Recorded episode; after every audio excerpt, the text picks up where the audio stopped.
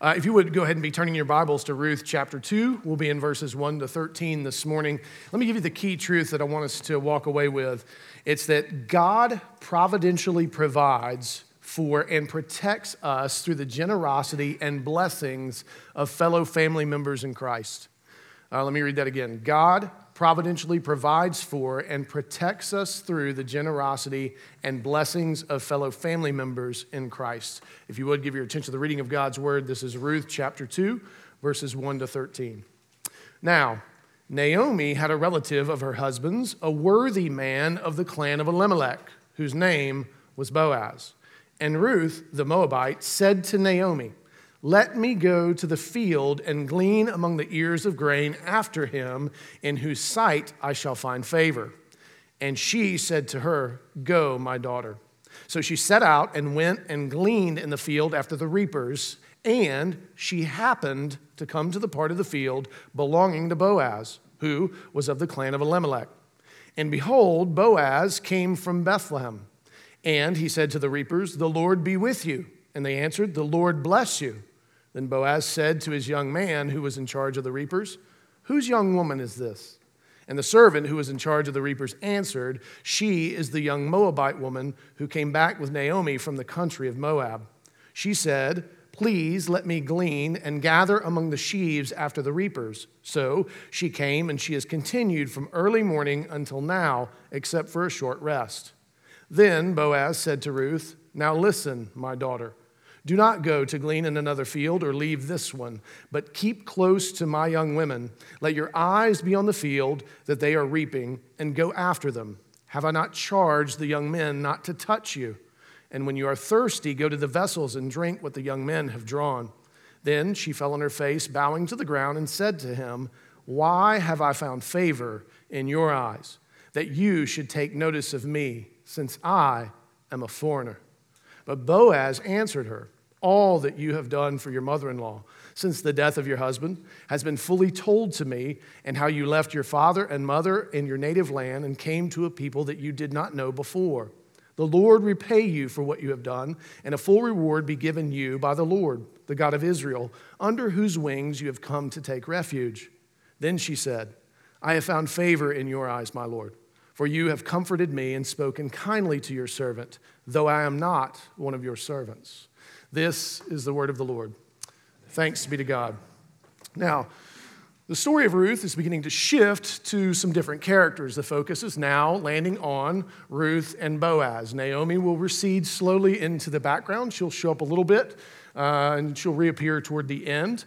But chapter one seemed like the book should have probably been called the Book of Naomi, right? The focus was on her as she was uh, choosing to return after losing everything. She lost her husband, Elimelech. She lost her children, uh, poorly named. And she had no opportunity. So she, we don't know exactly why, but she seems to have no interest in getting remarried. She doesn't seem to be interested in trying to have more children. Maybe it had to do with health or age.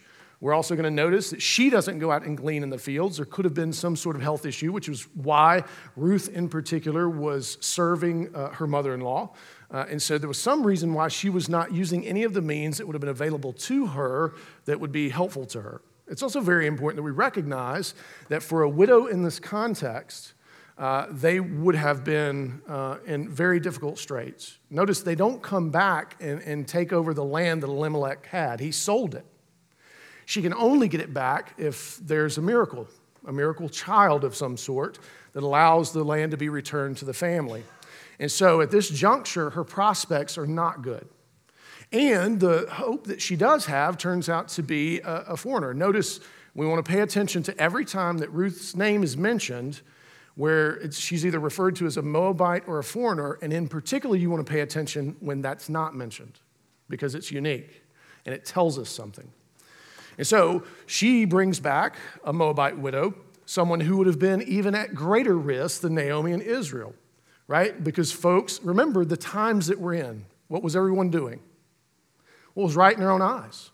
So they weren't necessarily obeying the gleaning laws. They weren't necessarily obeying uh, the various laws concerning foreigners, for, foreigners or women or anything else. And so this was a very dangerous time to be Naomi or Ruth. And so, as they're returning, the prospects are not guaranteed to be good.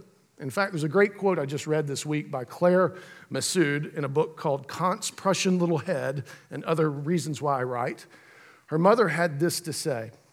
She said, There's just so much of life left to live once you realize your dreams are not coming true. Let me say that again. There's just so much of life left to live once you realize your dreams are not coming true.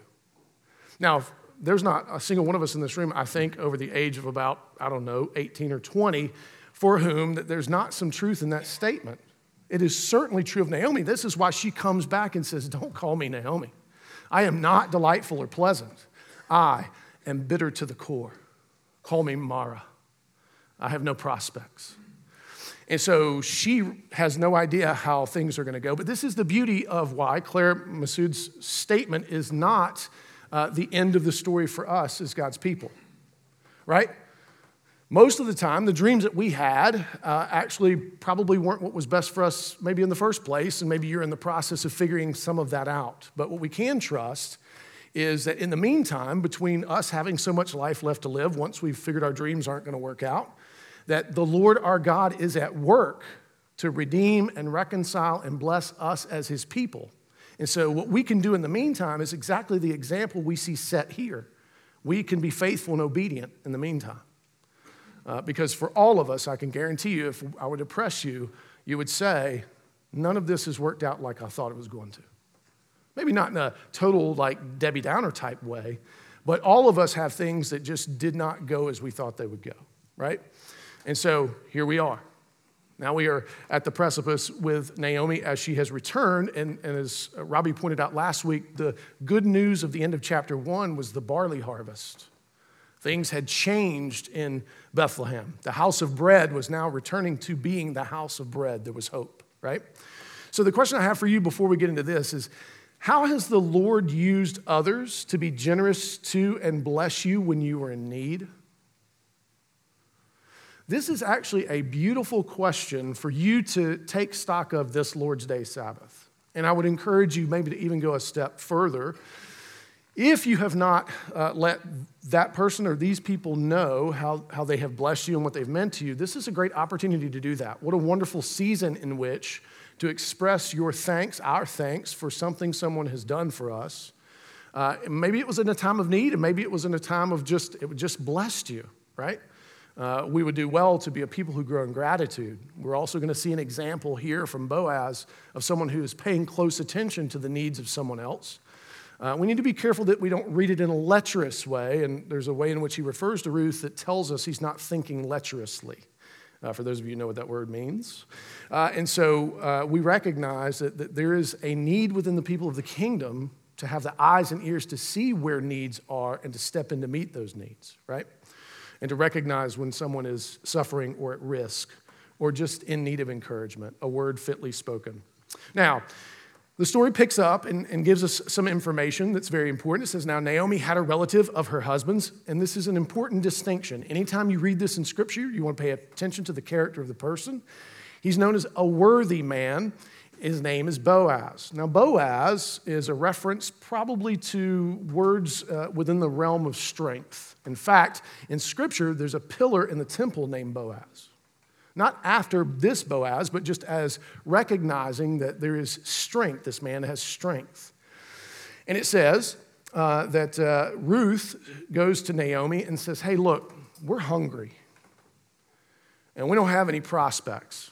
So let me go and glean. Now, you need to understand the gravity of what Ruth is saying here. This is not a matter of, yeah, let me just go see if Chick fil A's hiring, or let, let me go see if I can, you know, maybe rake some leaves for somebody's yard. She's actually putting herself at significant risk to do this. It's the time of judges. In fact, it would be risky, I don't care what era of Israel that you would pick, for a Moabite, who we talked about a few weeks ago, that there is enmity of significance between Israelites and Moabites that goes all the way back to glean. Now, you would, you would be mistaken if you read this as her asking, Let me go to Boaz's field. That's not what she's asking. She's just saying, Hey, let me go see if I can find some work. And maybe, maybe Naomi had shared with her about the gleaning laws that the Lord our God had placed in his word in Deuteronomy 24 and Leviticus 19. This is God's kindness to the poor to make sure that if, if all things else failed, that the poor would have the opportunity and dignity to be provided for, that they would get to participate in uh, uh, their, their own uh, gleaning and being able to be fed. And so you need to understand Ruth is basically saying, I am taking my life in my hands for us. Now, this is one of the interesting reasons why, in some uh, versions of Scripture, as, as Scripture's gone through iterations of book placement, uh, if you read the introduction, Ruth is one of the more traveled books in all of Scripture. Now, one of the places that it was placed was after Proverbs. Why do you think that is? Because of Proverbs 31. Ruth is embodying the wisdom. Now, this is, this is decentering because you're talking about a Moabite, not, not just a woman, but a Moabite woman who is displaying the characteristics of Proverbs 31. Now, we need to be careful with Proverbs 31 and not think that it all has to apply to you all at one time or you're no good, right? It is, it's really a celebration of how wisdom uh, can be true of our co heirs, right? Not just the boys, but the girls too. Should be invested in and, and, and given the opportunity to grow in wisdom so that they too can honor and serve the Lord our God without us having to tell them what to do, right? And so this is a gift that Ruth extends. The other place that sometimes Ruth would show up is right before Psalms because she's actually a Psalms 1 person. She is someone who reflects, she and Boaz both actually reflect Psalm 1. Uh, now, the eventual landing place was where it rests in most of our Bibles, which is uh, between Judges and 1 Samuel, right? Uh, for reasons that we'll get to when we get to chapter 4. But what we see here is Ruth willing to, to lay down her own life to try to help feed uh, she and her mother in law. And this would not be easy work, right? Because we notice Naomi doesn't a- ask to go out. So there's some physical reason, more than likely. Maybe it's age, maybe there's some sort of uh, uh, handicap of some sort where she's not able to participate. Because wouldn't it be better if two gleaned, right? Wouldn't there be some protection even in that if the two of you were together? Well, Naomi doesn't offer that, not because of any bad reason, but probably because of something physical. And so she tells her, Go, my daughter. Now, you, you have to understand that would not have been easy for Naomi to say to Ruth. What's she sending her out into?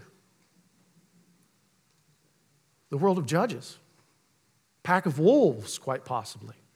She clearly is an attractive woman based on Boaz's response to her later in the book, and so, and also too, just the, the nature of the times. And so she goes and she gleans and, and she works with the reapers. And she, in God's great and beautiful and wonderful providence, finds herself in Boaz's field. And not just at any time, but when he's coming back through from Bethlehem. And we see more of his character when he extends a greeting to his reapers, his workers, when he greets them with, The Lord be with you. And the counter response is, The Lord bless you.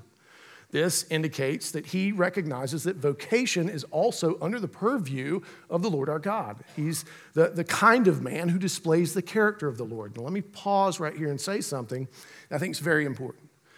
If we were to try to take and make a moral tale out of the book of Ruth or any of the characters in Ruth, like, hey, let's, let's uh, get the youth group together, let's talk about being Boaz's and Ruth's, um, that's wrong, actually.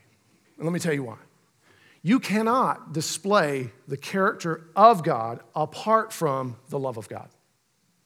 You can do it for a little while, but it's selfishly motivated often and usually commodified in what it's looking for.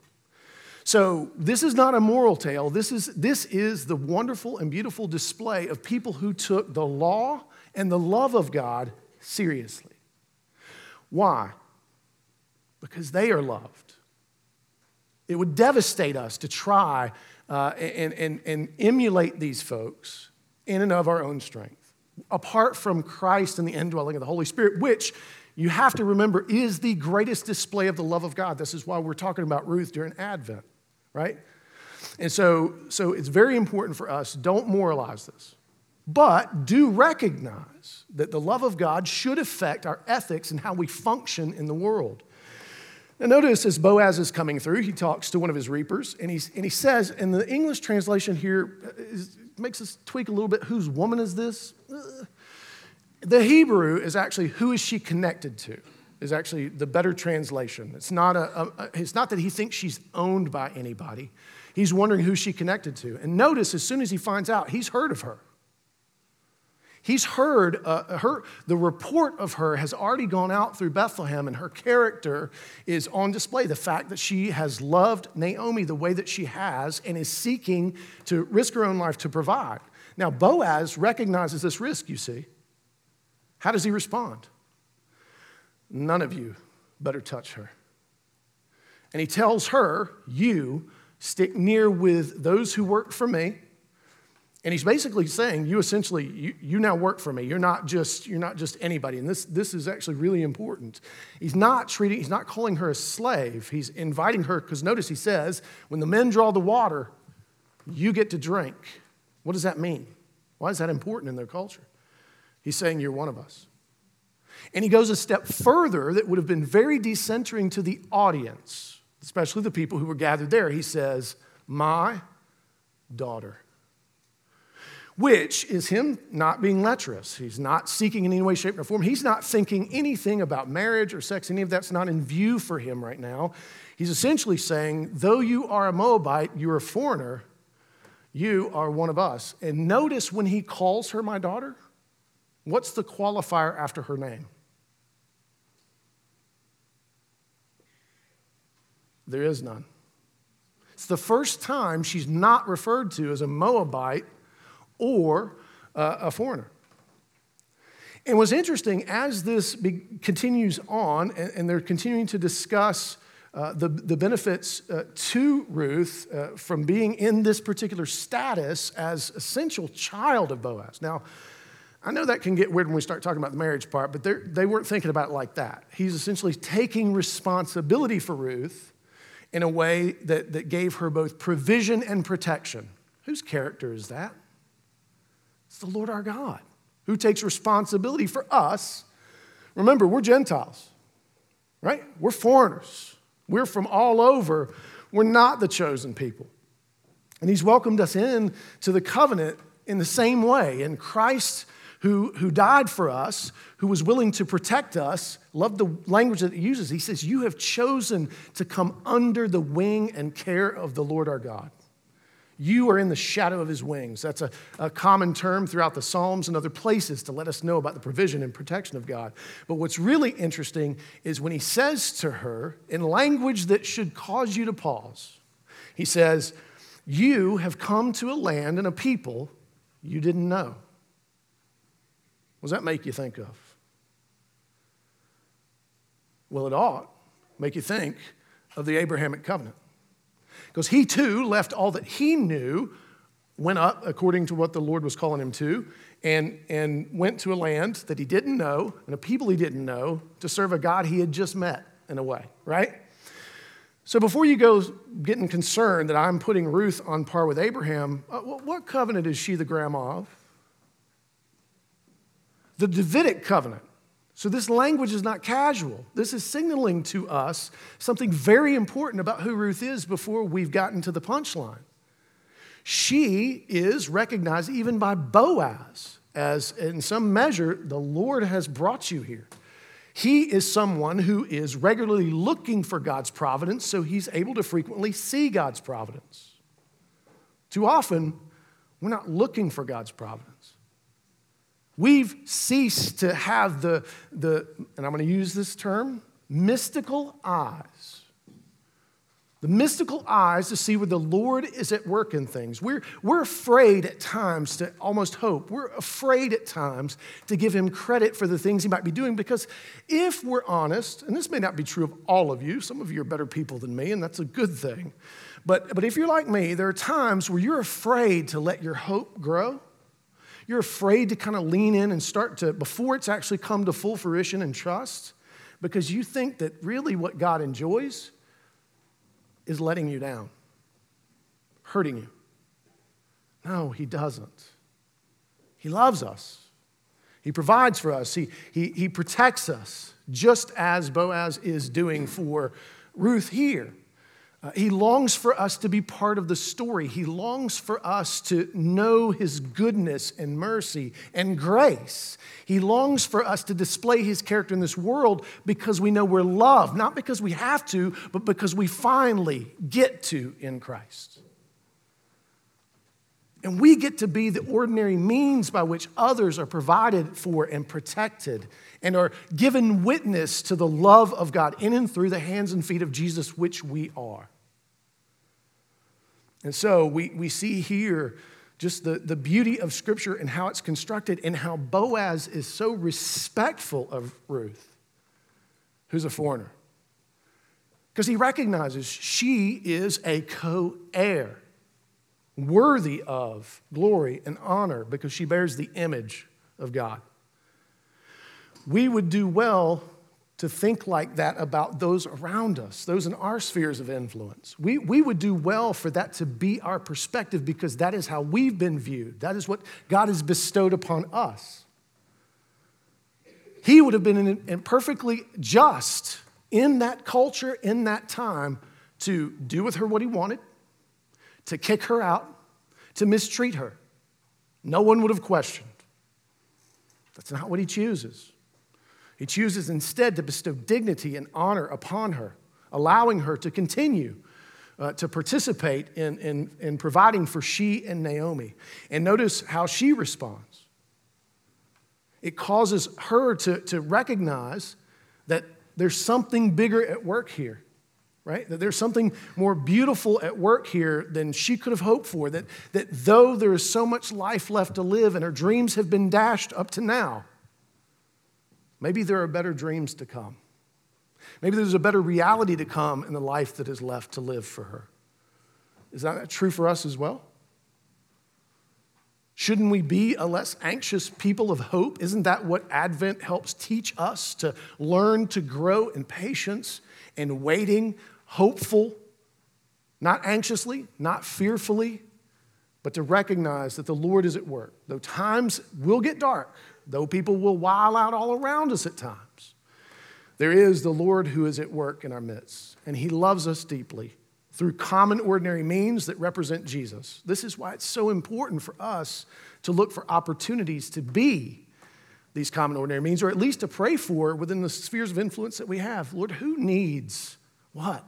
And how can we provide? How can we be more cognizant? Sometimes we're just so turned inward and self focused that it makes it hard for us to see the person who's struggling right next to us, who so desperately needs us to bear the image of God because we are loved, so that they will know they are loved. And so, this is what we get from the character of Boaz and the character of Ruth. Both are worthy. This is why we can see uh, uh, the potential for a burgeoning marriage that would bring together two insanely wonderful people to display the glory of God in the world that will change history. And you need to know something about Boaz. You know, he's, he's, he's a mongrel himself.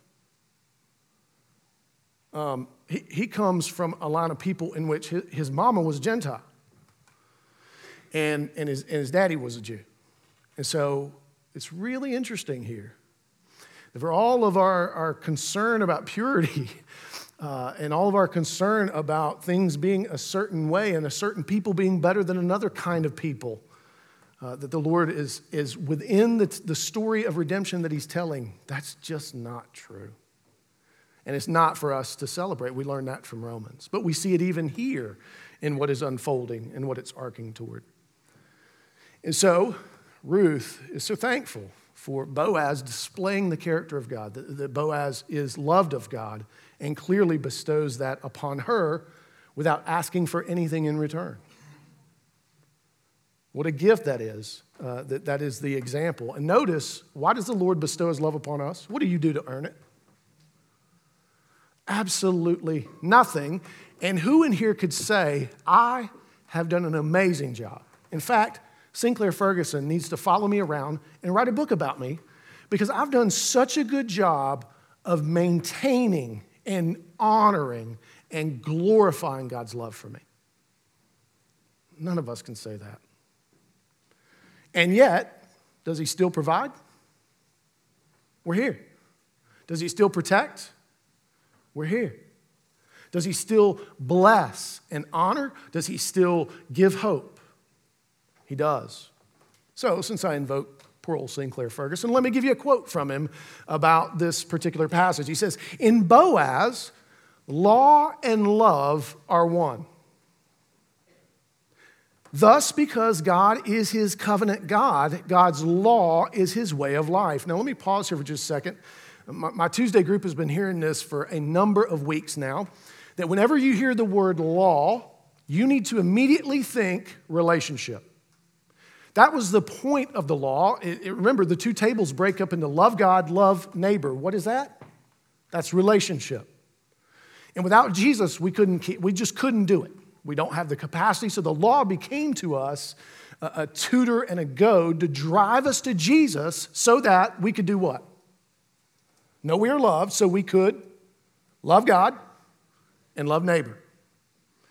So it's important for us when we hear law that we recognize that there's an inherent relational aspect to it. It's not something separate from the gospel. It's not anti the gospel. It's the way that, that the Pharisees and we have used it to try to earn God's love that makes it anti gospel, right? Inherently, it's not. It's God's word.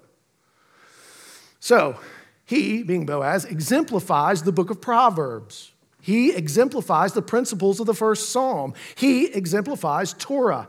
He knows the blessing of the Lord because he walks in the way of the Lord. No detail of God's law is too small for Boaz to put into practice. Love does not ignore the law because it is more important than the law or act as if it can abandon the law because its nature is to love. Rather, love shows what the intention of the law really is. It is the fulfillment of the law, not the rejection of it. And he quotes or gives a reference to Galatians 5:14. So let me ask you, how do you respond to opportunities to be generous to and bless others when they're in need? Are you, are you quick to say, hey, let's, let's figure this out? I don't know how much we have, I don't know what we can do, but, but let's, let's, let's figure it out. Or do you initially go, I don't know, I'd set aside money for that special whiskey, or I'd set aside money for that special uh, t shirt, or I don't know, is such thing as a special t shirt? Uh, whatever, right? Do you immediately start, start not wanting to, to count the costs? Or do you blame the victim? Well, if they'd made better decisions, they wouldn't be in this place. Or do you display the image of God quickly as we ought, uh, as we, has been done for us. And then what does this reflect about your understanding of who and whose you are? Right? No, this has been said so many times. If, if, if you want to know about my Christianity, look at my generosity. Right? There's, there's hardly any place for an American Christian than to look at what they do with their time and their money oftentimes, right? Their, their willingness to be decentered, their willingness to step out of and be inconvenienced by the needs of another. And so, this is helpful to us, isn't it? Right? Don't, don't, don't let it beat you up. Don't let it cause you to feel bad about who you are currently or where you are currently. You've got the opportunity to repent and bear fruits in keeping with repentance and look more like Jesus. You've got the opportunity to, to help make your spheres of influence a, a, more lovely place, right? What a gift that is that we have those opportunities to serve in those ways. And there are many needs. We don't have to look very far, they're all around us. And so, so how might we grow in becoming, as, as, as Josh said, we are a very generous church. Uh, and I, I, don't want us to lose that character. That is, it's been a great gift to me serving as pastor to serve amongst such generous people because it makes my what I do a whole lot easier, actually. Um, but a, an area I think we could grow in is more the interpersonal, uh, noticing what's going on in people's lives, praying for them, praying with them, um, be, being just, just more aware of, of, of how people are, are struggling uh, and uh, having a word fitly spoken in due season, Um, and just, just relating to one another, right? Like it's not just this financial piece or this arm's length, it's to allow it to come to our table, which is what Jesus does, which is an interesting segue to coming to the table this morning, right? It's because Jesus turned to his Father and said, I will go. I will go take on flesh. I will, I will lay down my life in the humiliation of my humanity so that the brothers and sisters, the sons and daughters could come to boldly before the throne of grace, could come boldly to the table of grace, could come boldly into the midst of the congregation of grace, right? What a gift it is that because Jesus was willing to suffer and die for us, his people, though we didn't warrant it, we didn't deserve it, we didn't even really ask for it. And yet he was willing to do that. And he wants us to remember that so that we know that we are loved as often as we can be reminded of his love, so that we can display the righteousness, the character of God in the world for the life of the world. Right? So, for so many of us, there's just so much life left to live after the dream has, has, didn't come true. Well, this gives us purpose to that life left to live. We're not biding our time until Jesus returns. No, we are to be active while the day is long, right? For the night will come. He'll come like a thief in the night. And it will be over at that juncture. And, and praise God in some ways, right? And some of you are like, no, theologically, praise God in all ways. Mm, well, I'm still on this side of it. To know that anyone will suffer and perish should grieve us, right? And so we get to be nourished to continue in the meantime, to be able to display the character of God, even if we're having to work up out from under our sin and our foolishness at present. Praise be to God, we get to be reminded of, of who and whose we are uh, in, in this season. And so, the only folks who, who can't partake of this table are those who don't believe that, that, that Jesus is Savior if you think something else can save you, well, this table's not going to help remind you of that. And if you're harboring a level of unforgiveness, I'm not saying you're not working on it, I'm not saying you're not struggling with it, but if you've decided that, there, that there's someone who is unworthy of the opportunity for repentance, well, that is a godlike thing to try to do, and this table's not going to do much for you either. But for everybody else, for whom Jesus came, laid down his life, and has provided himself for us to protect us and to fill us with the image of God and to call us into the work of the kingdom, you need this table. And so when the elements come by, if you would, uh, grab, there's two different options. There's the bread that's in the cup, and then there's a, a cup with a wafer on top. Uh, if you would like to just grab that, that's the communion MRE. But if you would like the taste of the bread, uh, is because the wafer's tasteless. I'm just going to tell you, there's no miracle happening there. Uh, and so you can grab one or both of those. But we're going to all take together as family as recognition that no one of us is any better than the other, and as recognition that we all need the same thing, and as recognition that we need each other to display the image of as ordinary means. And so, if the elders would go ahead and come forward, I want to remind us of what Jesus said on that night, which was such a heavy and dark night for him because of what he knew he was going to endure. And it wasn't just something that he was enduring in some casual way, it truly hurt him to be slapped and beaten and have his beard ripped out and to be crucified and mocked. None of us could endure that. I know I can't. I can't even hardly stand you bumping into me and not getting weird. But he laid down his life in such a way that it ought to move us. And he took the bread before they would know what it would even mean, and he broke it and he said, This is my body, and it's given for you. And in that, he was saying to them, just as he says to us, that he is uh, eliminating our shame and our guilt. What a gift that is. Not to lead us to arrogance, but to grand humility, and to allow us to come boldly before the throne of grace, not fearing God in that he will destroy us, that the, the fullness of God's wrath would be satisfied in that. Then he took the cup as the meal went on. He raised up, said, This is the cup of the new covenant, which would have signaled to them some Old Testament passages telling them, You will have a heart of flesh. You will be transformed in your character, in who you are, and in whose you are. He said, This is my blood spilled for the forgiveness of your sins. This is the resurrection blood, that they could walk in newness of life. And so may we remember these things as we take and eat, knowing that it is the Lord who has provided for us. It is the Lord who has, in grace and in mercy, called us sons and daughters. Let's pray. Father, thank you for these things, these ordinary means that remind us of the deep, deep truths of your love for us and the gospel. I pray that your Holy Spirit would nourish us. Nourish us in the image of Christ. Nourish us to display your righteousness in this world, not, not because we earn anything from it, but because we are loved. It is the outworking of your bestowing your grace upon us and showing us mercy.